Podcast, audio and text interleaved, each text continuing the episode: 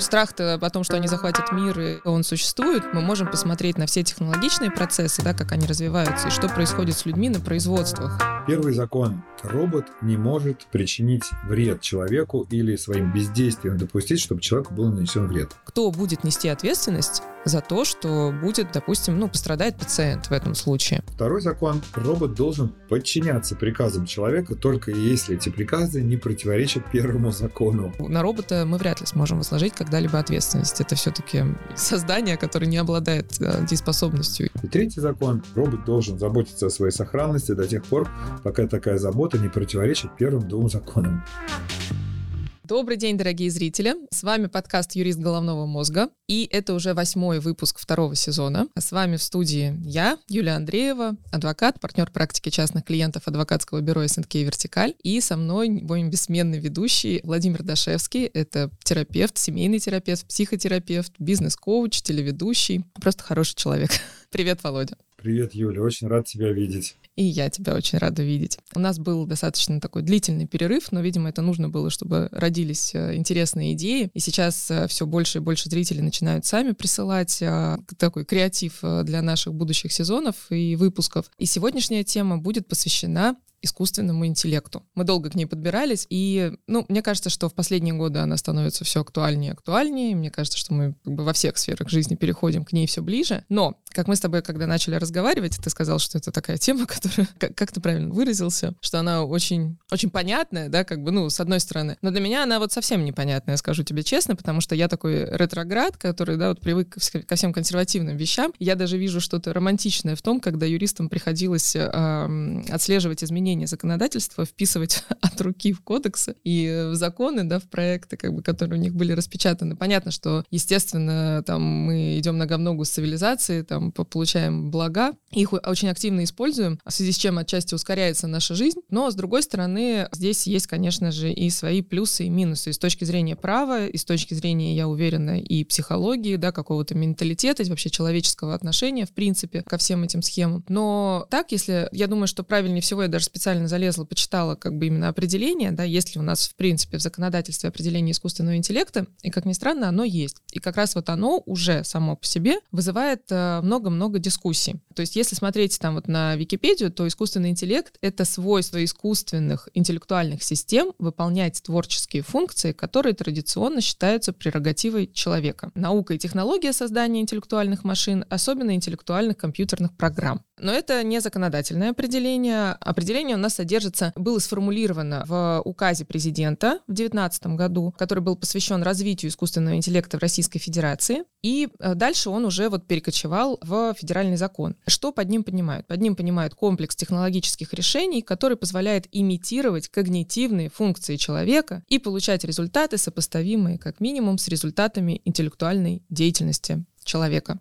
Скажи, Володь, пожалуйста, Прекрасное вот не юристу принципе, понятно, мне кажется, о чем речь. То есть здесь каких-то прям ну, сложностей. ты знаешь, угу. мне кажется, что здесь очень много вопросиков возникает, потому что, ну, ученые до сих пор пытаются определить, что же такое интеллектуальная деятельность человека. Это не очень понятно. Кроме того, не очень понятно, что же такое творческая деятельность. Да, здесь тоже возникают вопросы. И очень понятен твой твоя настороженность, да, это, собственно, это главное, пожалуй, главное свойство человека, когда он сталкивается с искусственным интеллектом, вообще что связано с этим. Да, еще, ну, наверное, больше 50 лет назад писатель Айзек Азимов в своих произведениях он сформулировал три закона робототехники. Угу. Помнишь такое? Да нет, конечно. Ну, в общем, а, да. Я, я с удовольствием расскажу, потому что я в детстве обожал фантастику. Я вот читал, по-моему, все абсолютно, что выходило. И, Прости, пожалуйста, а робототехникой казалось... ты занимался, ну или чем-то близким вот э, ко всем этим процессам? Просто сейчас это настолько популярно, мне кажется, ну буквально вот каждый ребенок а, сразу с радостью бежит э, в секцию робототехники или конструирования там. Угу. Слушай, я в, в моем детстве я клеил, я, я ходил в судомодельный кружок.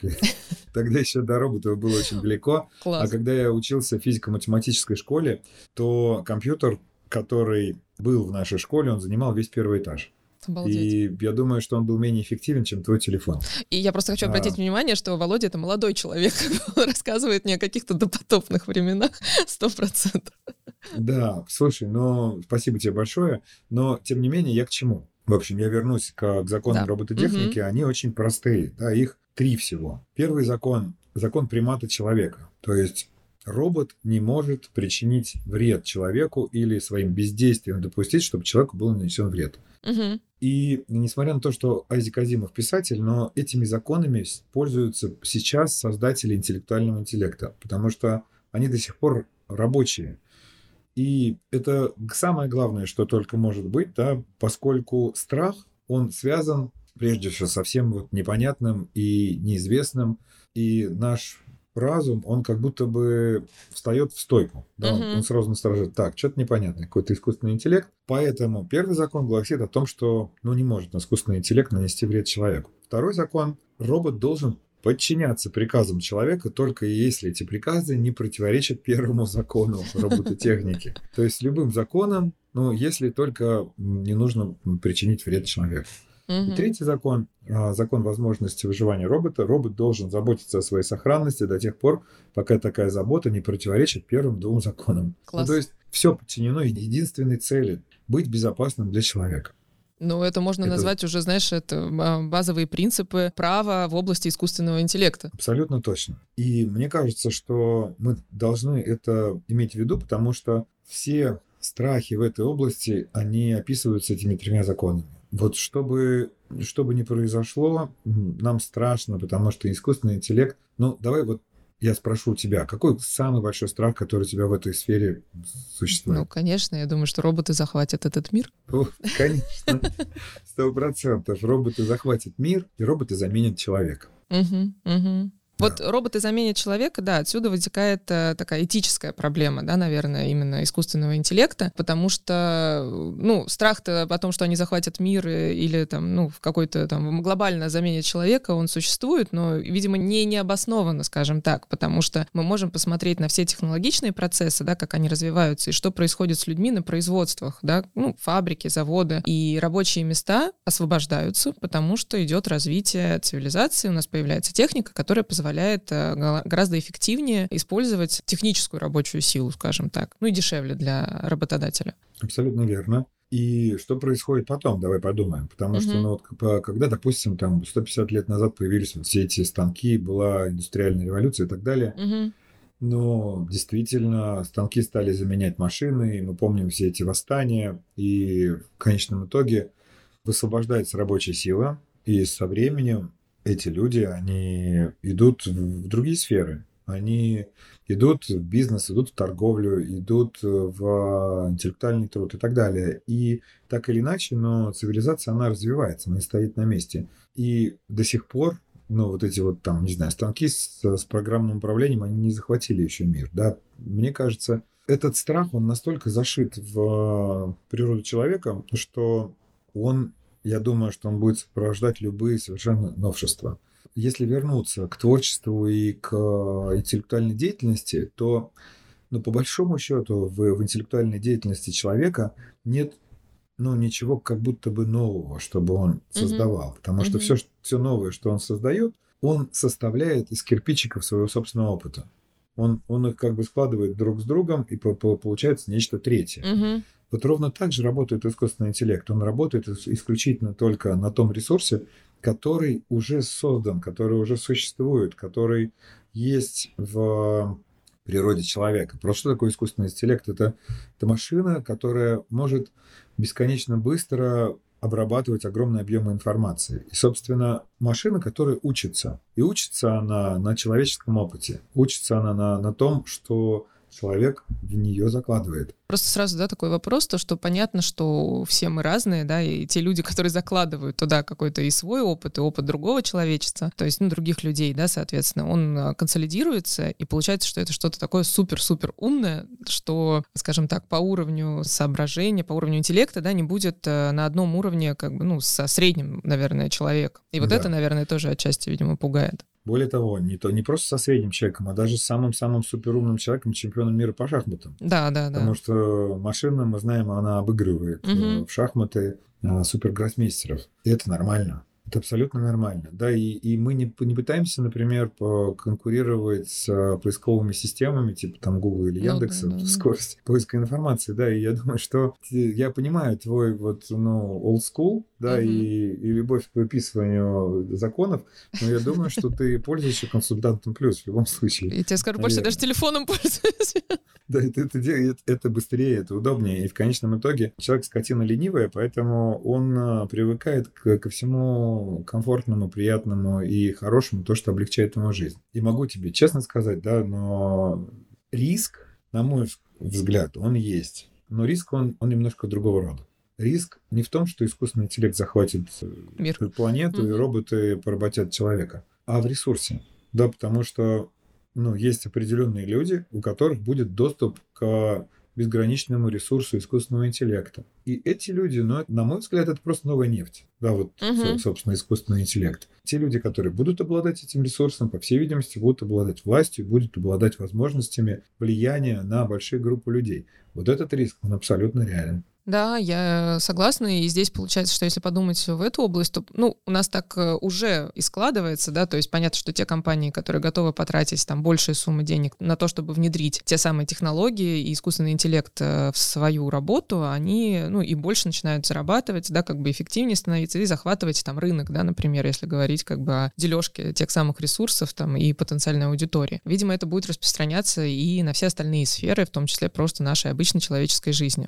Так. Но как бы если возвращаться немножко к праву, помимо тех законов, которые рассказал ты, как бы понятно, что они там их сформулировал писатель, на них базируется как бы то, что используется в нынешнее время и создается, но возникает также очень много вопросов, которые вот мы буквально на днях обсуждали. Искусственный интеллект, э, допустим, в медицине и на, в автомобилестроении, точнее в управлении автомобилями. А вот э, автомобиль там управляется беспилотно. Кто будет нести ответственность э, за ситуации аварии на дорогах, да, как бы аварии это ладно, когда повреждена там другая техника, другой автомобиль, а другой вопрос, когда все-таки страдают из-за этого люди, да, то есть те, которые находились в автомобиле, да, в момент аварии, либо те, кто был просто участником аварии, стал и погибли. И вот здесь вот окончательного ответа сейчас э, на этот вопрос нет. Ну, понятно, что просто у нас это не функционирует в таком объеме, в котором уже формируется, да, там та практика. Вот как раз здесь, кстати, недалеко от студии, в которой мы находимся, Криопод, у нас э, ездят автомобили, по-моему, Сбера, которые пока что все еще обкатываются уже, наверное, три третий год, мне кажется, когда я здесь вот проезжала, в них все равно сидит человек, потому что, мне кажется, очень большой страх да, отпустить вот э, это управление, и чтобы что-то случилось. Ну, я,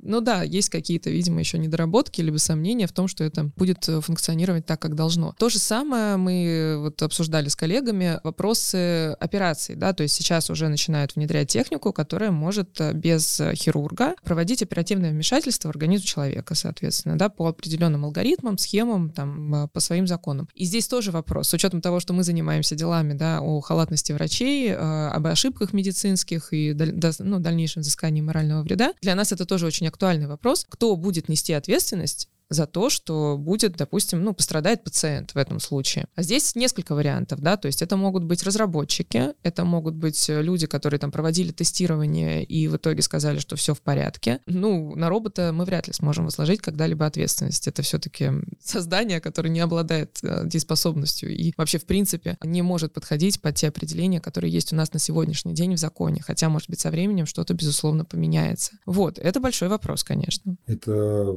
мне кажется, что что вопрос, который, ну, рано или поздно нам под силам разрешить, потому что вот эта ну, цепочка собственности и цепочка ответственности, она восстановима. Потому что мы понимаем прекрасно, кто владелец, ну, например, автомобиля, да, участвовавшего в инциденте.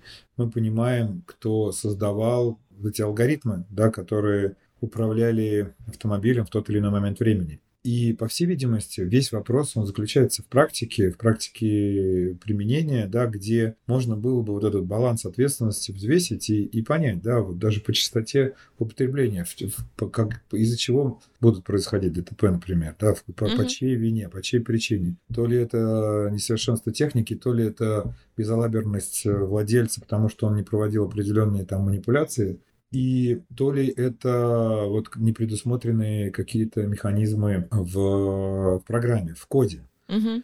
Но это, мне кажется, что это нам под силу. То есть это, в принципе, как, как по мере появления прецедентов будет увеличиваться база, которая, собственно, я уверен, что искусственный интеллект, он поможет нам даже вот и С этим разобраться.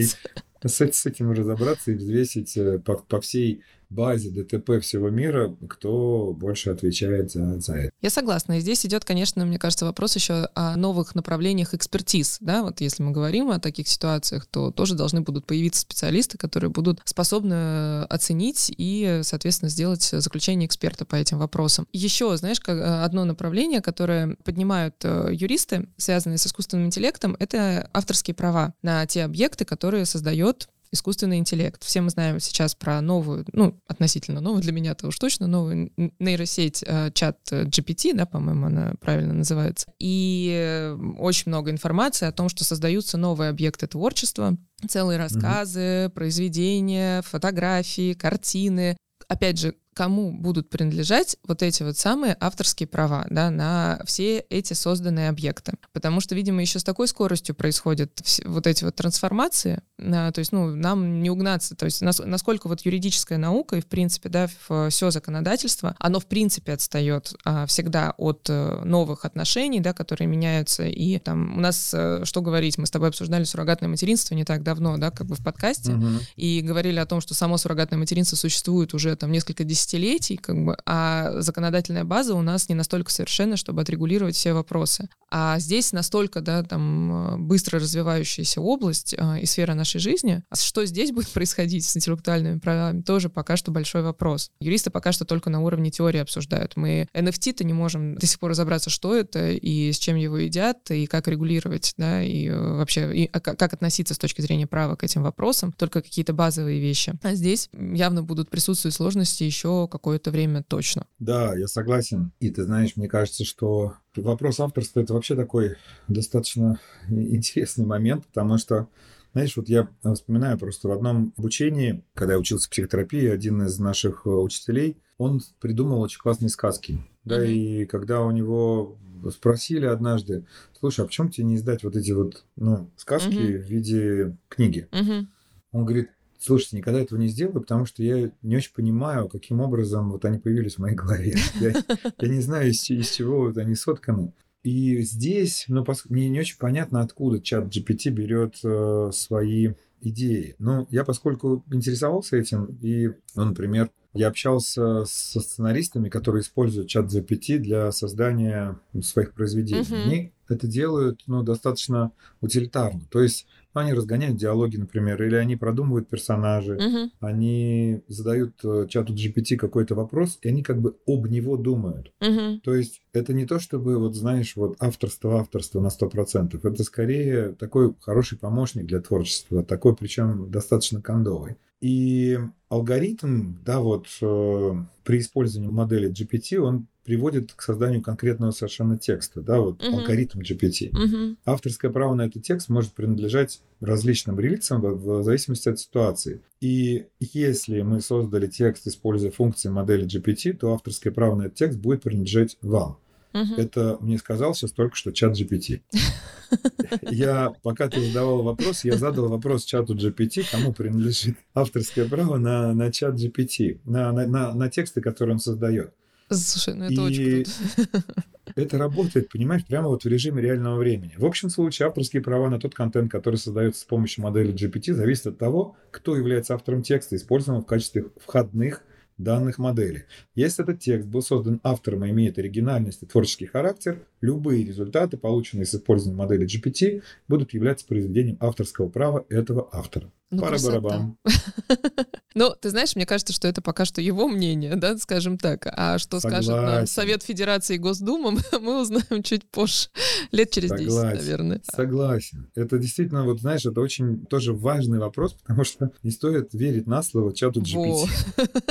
Да, и, кстати говоря, пока мы с тобой обсуждали, я вспомнил, я вспомнила, про что я хотела тебя спросить. Вот ты знаешь, я когда думаю про беспилотные все вот эти вот управления, э, что оперативным вмешательством, что автомобилями, я всегда думаю, а я сяду в машину, которая будет ехать без водителя? Пока что нет. Пока что я в нее не сяду. И на операцию я не решусь на ту, которую будет делать машина. Кто бы мне ни говорил, что она там вся вот продумана, разработана. То есть, знаешь, ну вот э, я веду активно сейчас Инстаграм, ты видел, и я рассказывала о том, что я врача там для своего ребенка, да, выбирала целый год, перебирая там 5 или 6 вариантов, потому что мне было важно не только, а, чтобы у него был хороший опыт, э, чтобы, в принципе, да, я видела, как бы, насколько он активен и любит свою профессию, и просто по посмотреть, как бы, на отзывы там других пациентов, но для меня было важно прийти, увидеть человека, понять, что именно с этим человеком я готова там заниматься здоровьем своего ребенка, ну, либо своим здоровьем. Как здесь быть? Слушай, ну, честно тебе могу сказать, я тоже не сяду. Вот пока, пока не созрел. Мне кажется, что здоровая консервативность, она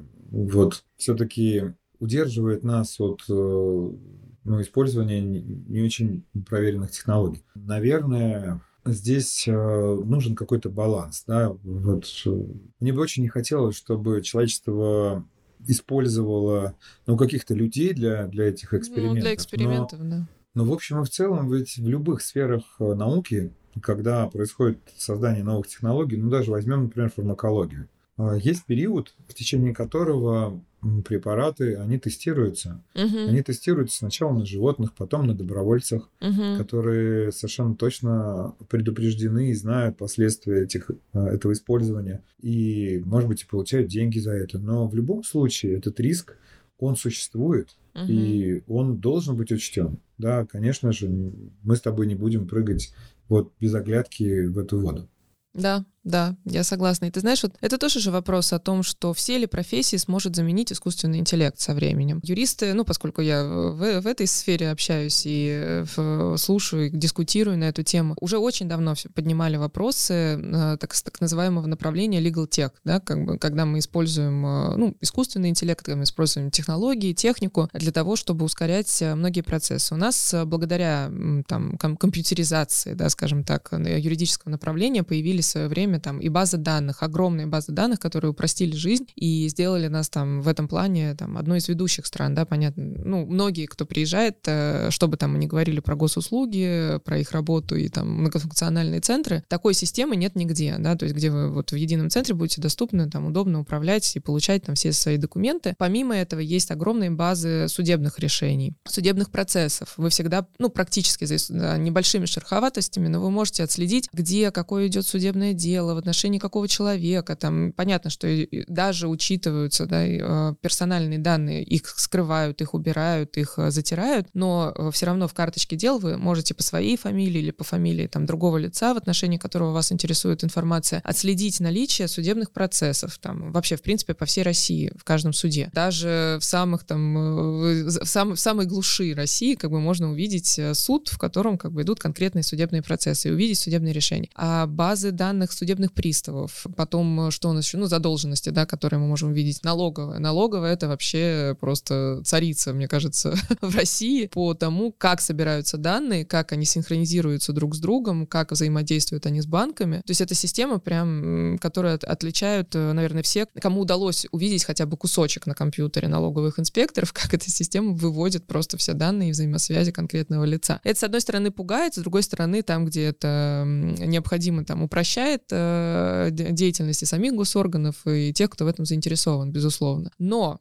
но когда мы поднимаем вопрос о том, появится ли такой робот или такой искусственный интеллект, э, который сможет создавать исковые заявления или договоры, или э, сами судебные решения на основе тех документов, которые вот предоставляются, да, как раз э, об этом сейчас э, с появлением как раз нейросети, да, появилось все больше и больше разговоров о том, что мы уже близки к этому. Договоры уже давно конструируются, да, то есть мы можем плюс-минус увидеть там шаблонные вещи, загнав несколько данных, там паспортные данные, либо реквизиты компании, выбрав вид договора, там, там стандартные условия мы получим, так же, как и устав, например, да, компании, которые просто, ну, вот он существует, его берут там за основу, это не проблема. Но то, что касается э, искового заявления, вот, на мой взгляд, допустим, даже, знаешь, мы берем какое-нибудь исковое заявление там по семейному делу, где описываются там данные, там все равно закладывается информация, которая касается личной жизни вот конкретной семьи. И зачастую, понимаешь, когда вот, например, юрист работает над э, исковым заявлением, если это не просто, да, вот э, человек, который там под штамп копирует э, одно и то же исковое заявление, э, стандартное, вставляет туда только несколько фраз, а подходит к этому делу все-таки с каким-то,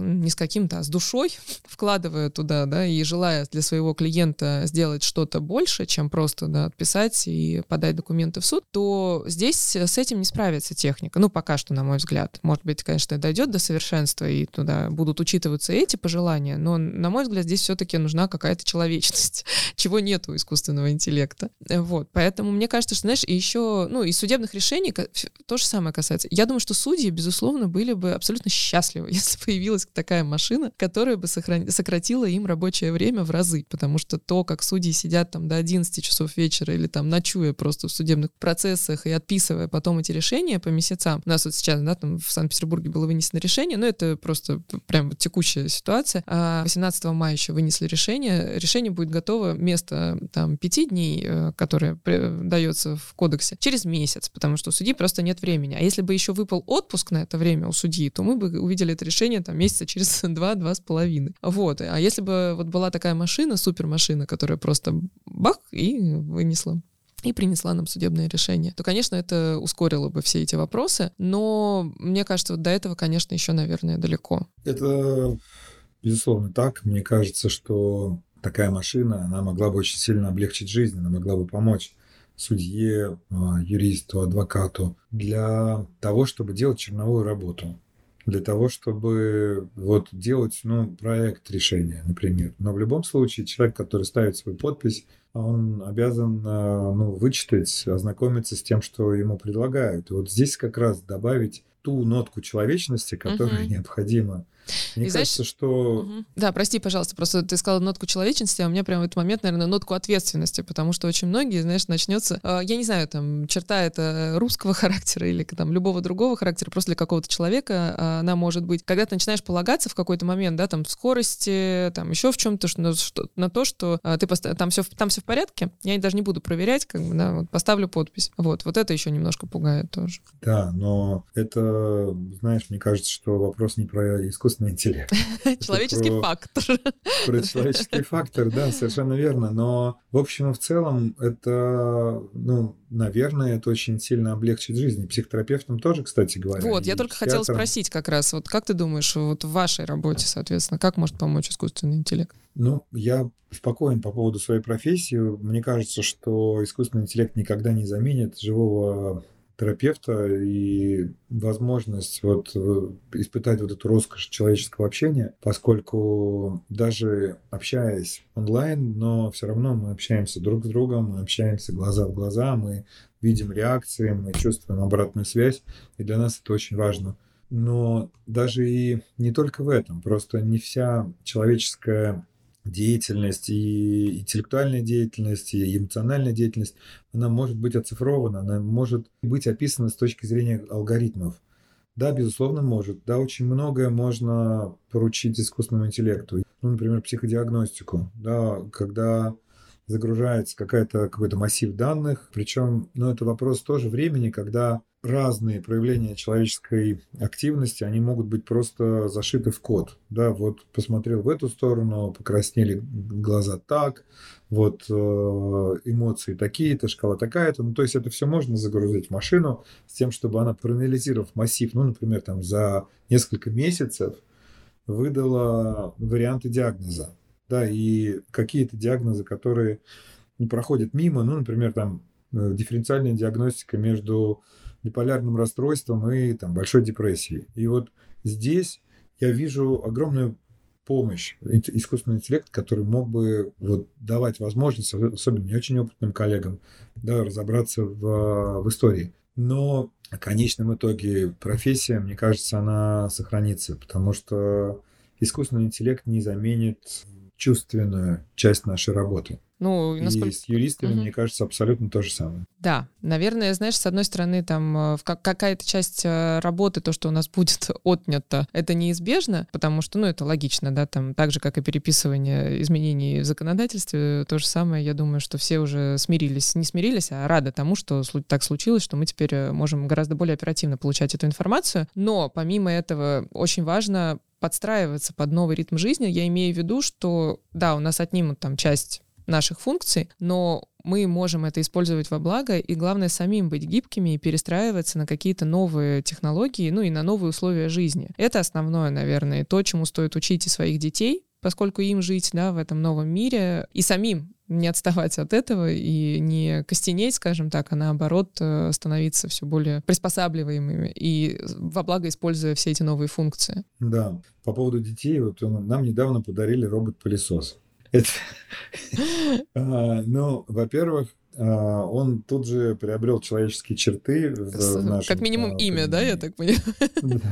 И имя, но имя, он, он сейчас вот, он до сих пор как, как, как-то имя у него э, меняется, да, ага. то он э, Черныш, потому что он черного цвета, то он Спартак, потому что он, он всех сильнее, да, и так далее. Но, в общем, много вариантов, но какой-то момент времени сначала он был такой вот забавной игрушкой, а потом Полина, моя дочь, она, она стала с ним конкурировать.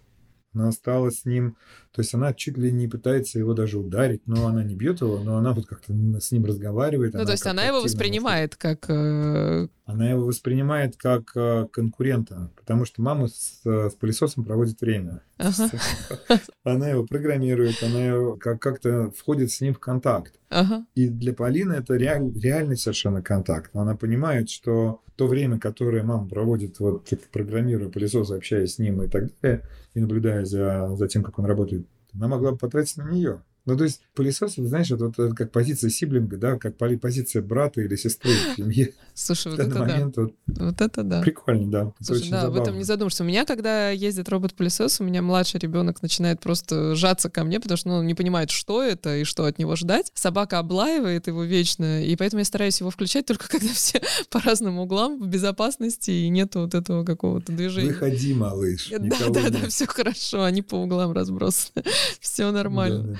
Да, слушай, мы знаешь, мне кажется, еще в тему искусственного интеллекта. С одной стороны, вот мы проговорили, да, по поводу страха о том, что роботы захватят мир, либо вытеснят людей, а с другой стороны, то, что люди еще же боятся того, что мы потеряем полностью свою свободу. Большой вопрос, э, насколько она у нас сейчас ограничена или не ограничена. Другое дело, что вот система «Умный город», да, когда появилась, сколько было скандалов, сколько было возмущения и вообще, как бы, ну, в принципе, того, что там большой брат следит за нами, как э, происходит вычисление в метро, да, людей, соответственно, там даже в масках, в кепках, но все равно э, вычисляют конкретного человека. Также там камеры там на домах, которые стоят. И вот эти вот все вещи, я думаю, что, вы знаешь, здесь, с одной стороны, они в какой-то степени закрывают, наверное, тревогу из-за желания иметь ощущение безопасности, а с другой стороны, как раз вот сжимают вот это вот желание свободы. И здесь э, вот эта вот грань, которая тоже не находится под контролем человека, одного, да, во всяком случае, но ее очень легко там, ну, перейти и нарушить. И там сдвиг будет либо в ту сторону, либо в другую. Ну, как мы понимаем, что, скорее всего, как бы а, все дальше и дальше в пользу безопасности будет идти развитие этих систем. И это тоже большая проблема, мне кажется, для людей, как бы в осознании того, что искусственный интеллект развивается вот с такой скоростью на самом деле. Согласен. Мне кажется, что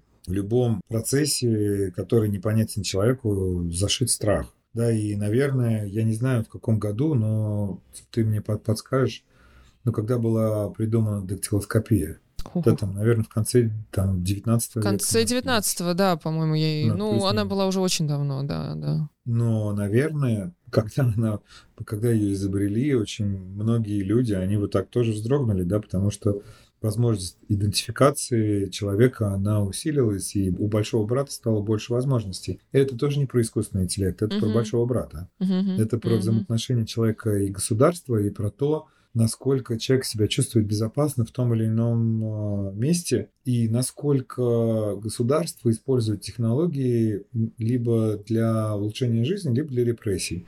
Мне кажется, что вот мы немного про, как будто бы меняем причину и следствие. Сам искусственный интеллект, он не может быть источником проблем. Источником проблем является человек. Потому что искусственный интеллект это, ну, скорее инструмент, как, как не знаю, как э, саперная лопатка, дубина или, не знаю, перо или кисть художника. Ну да, она может в любой момент быть инструментом или орудием для причинения вреда, а может быть использована по благому назначению.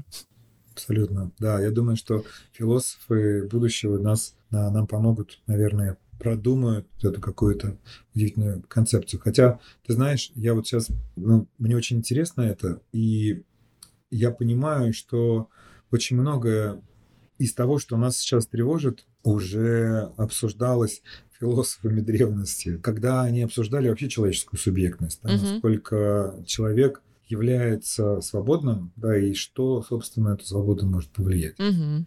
Слушай, как э, мы с тобой завернули это прямо с философским подходом. вот, ну, в общем, я надеюсь, что наши профессии будут жить еще долго и долго, что мы будем иметь возможность э, становиться более гибкими, подстраиваться и использовать все эти новые технологии разумно, во благо человеку, не нарушая законы робототехники, о которых я сегодня узнала и узнали наши зрители. Поэтому мне кажется, что на сегодня мы уже можем завершать эту тему, но а, поскольку она так стремительно развивается, то, может быть, в скором времени и вернемся к ней снова. Обязательно вернемся. Об этом говорит постер за твоей спиной, там написано «Back to the future».